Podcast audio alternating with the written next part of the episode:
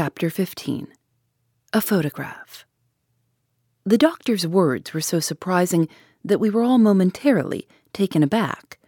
Here was a man stabbed with a dagger, which we knew to have been stolen only 24 hours previously, and yet Dr. Durand asserted positively that he had been dead at least 48 hours. The whole thing was fantastic to the last extreme. We were still recovering from the surprise of the doctor's announcement when a telegram was brought to me. It had been sent up from the hotel to the villa. I tore it open. It was from Poirot, and announced his return by the train arriving at Merlinville at 12:28. I looked at my watch and saw that I had just time to get comfortably to the station and meet him there. I thought that it was of the utmost importance that he should know at once of the new and startling developments in the case. Evidently, I reflected, Poirot had had no difficulty in finding what he wanted in Paris. The quickness of his return proved that. Very few hours had sufficed. I wondered how he would take the exciting news I had to impart.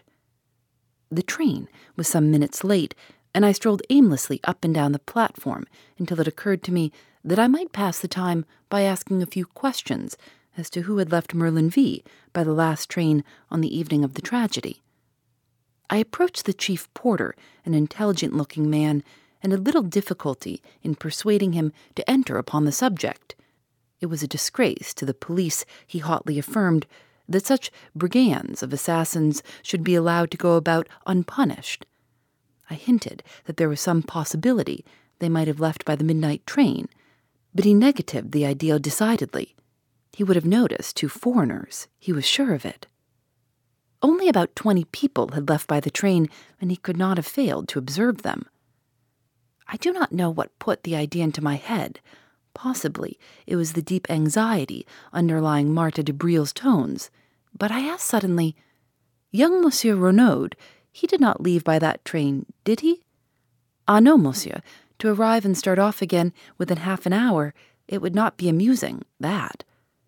I stared at the man, the significance of his words almost escaping me. Then I saw.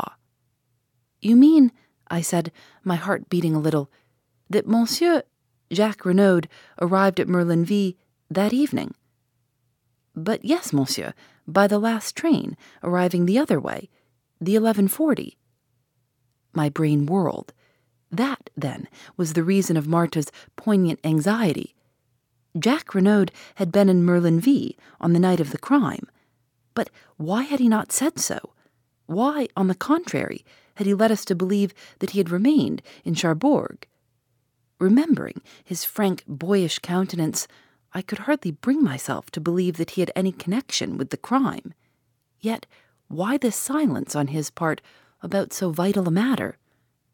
One thing was certain, Martha had known all along. Hence her anxiety and her eager questioning of Poirot to know whether any one were suspected. My cogitations were interrupted by the arrival of the train, and in another moment I was greeting Poirot. The little man was radiant. He beamed and vociferated, and, forgetting my English reluctance, embraced me warmly on the platform. "Mon cher ami, I have succeeded, but succeeded to a marvel." "Indeed, I'm delighted to hear it. Have you heard the latest here?" "How would you that I should hear anything? There have been some developments, eh? The brave Giraud, he has made an arrest, or even arrests, perhaps. Ah, but I will make him look foolish, that one. But where are you taking me, my friend? Do we not go to the hotel? It is necessary that I attend to my mustaches. They're deplorably limp from the heat of travelling. Also, without doubt, there's dust on my coat and my tie that I must rearrange." I cut short his remonstrances. "My dear Poirot, never mind all that. We must go to the villa at once. There has been another murder." I have frequently been disappointed when fancying that I was giving news of importance to my friend. Either he has known it already, or he has dismissed it as irrelevant to the main issue, and in the latter case, events have usually proved him justified. But this time I could not complain of missing my effect. Never have I seen a man so flabbergasted. His jaw dropped, all the jauntiness went out of his bearing. He stared at me, open-mouthed. "What is that you say? Another murder? Ah, then, I am all wrong. I have failed. Giraud may mock himself at me. He will have reason." "You did not expect it, then?" "I? Not the least in the world. It demolishes my theory. It ruins everything. No." He stopped dead, thumping himself on the chest. "It is impossible. I cannot be wrong. The facts, taken methodically and in their proper order, admit of only one explanation. I must be right. I am right." "But then—" He interrupted me. "Wait, my friend. I must be right. Therefore this new murder is impossible unless— Oh, wait, I implore you, say no word." He was silent for a moment or two, then resuming his normal manner, he said in a quiet, assured voice, "The victim is a man of middle age. His body was found in the lock shed near the scene of the crime and had been dead at least 48 hours, and it is most probable that he was stabbed in a similar manner to Monsieur Renaud, though not necessarily in the back." It was my turn to gape, and gape I did. In all my knowledge of Poirot, he had never done anything so amazing as this, and almost inevitably a doubt crossed my mind. "Poirot," I cried, "you're pulling my leg. You've heard all about it already." He turned his earnest gaze upon me reproachfully. "Would I do such a thing? I assure you that I have heard nothing whatsoever. Did you not observe the shock your news was to me?" "But how on earth could you know all that?" "I was right then. But I knew it. The little gray cells, my friend, the little gray cells, they told me. Thus, and in no other way, could there have been a second death. Now, tell me all. If we go round to the left here, we can take a short cut across the golf links, which will bring us to the back of the Villa Genevieve much more quickly." As we walked, taking the way he had indicated, I recounted all I knew. Poirot listened attentively. "The dagger was in the wound, you say. That is curious. You're sure it was the same one?" "Absolutely certain. That's what makes it so impossible." "Nothing is impossible. There may have been two daggers." I raised my eyebrows. "Surely that is in the highest degree unlikely. It would be a most extraordinary coincidence." "You speak as usual, without reflection, Hastings.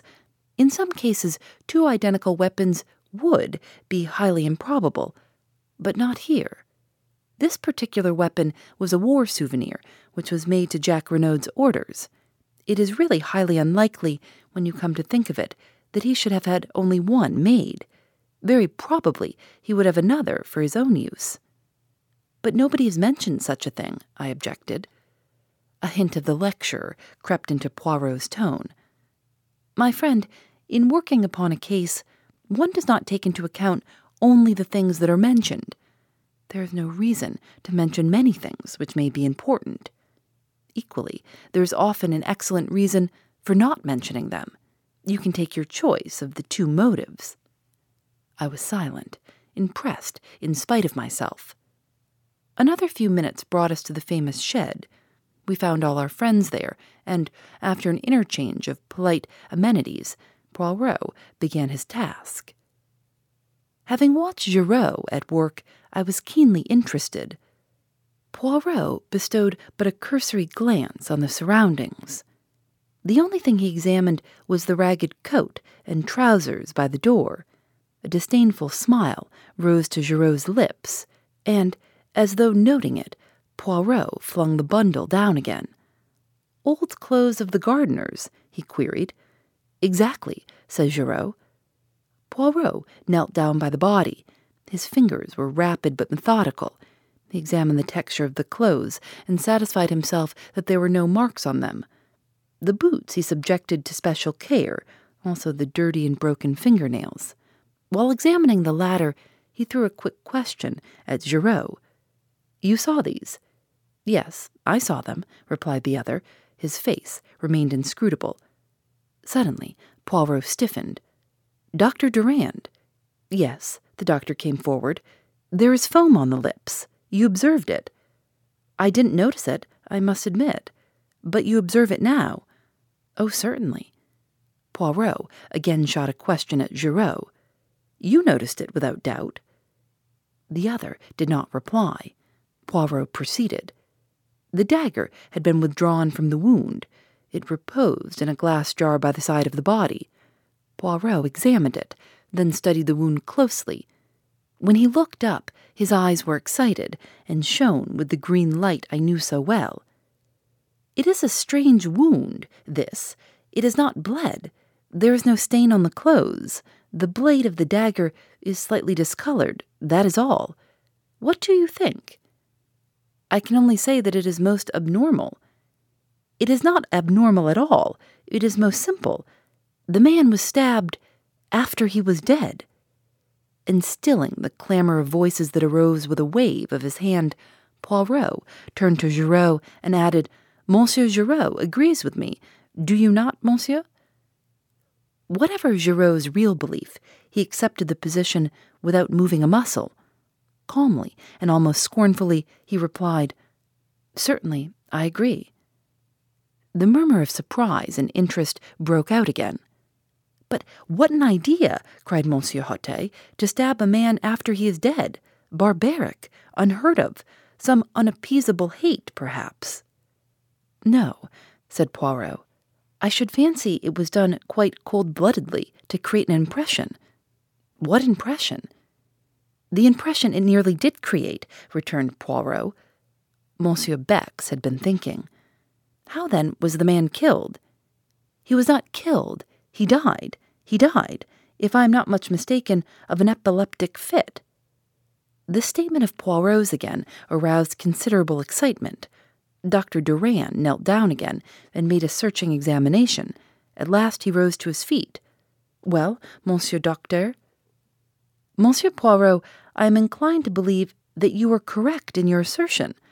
I was misled to begin with. The incontrovertible fact that the man had been stabbed distracted my attention from any other indications. Poirot was the hero of the hour.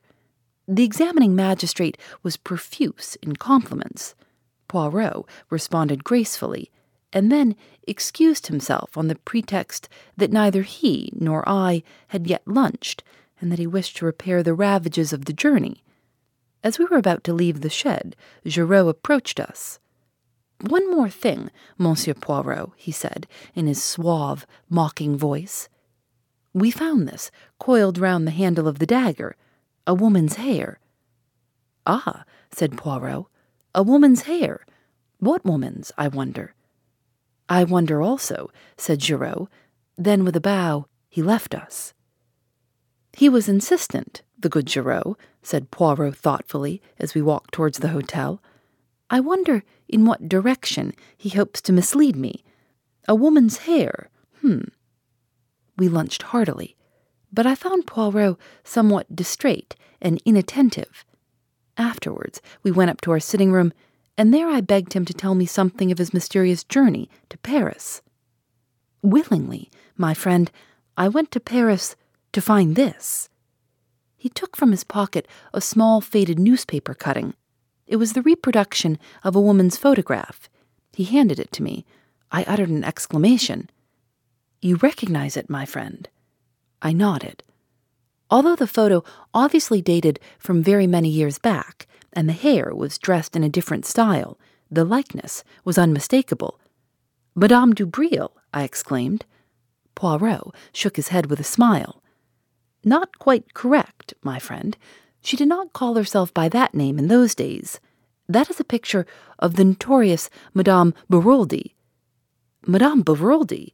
In a flash, the whole thing came back to me. The murder trial that had evoked such worldwide interest. The Beroldy case.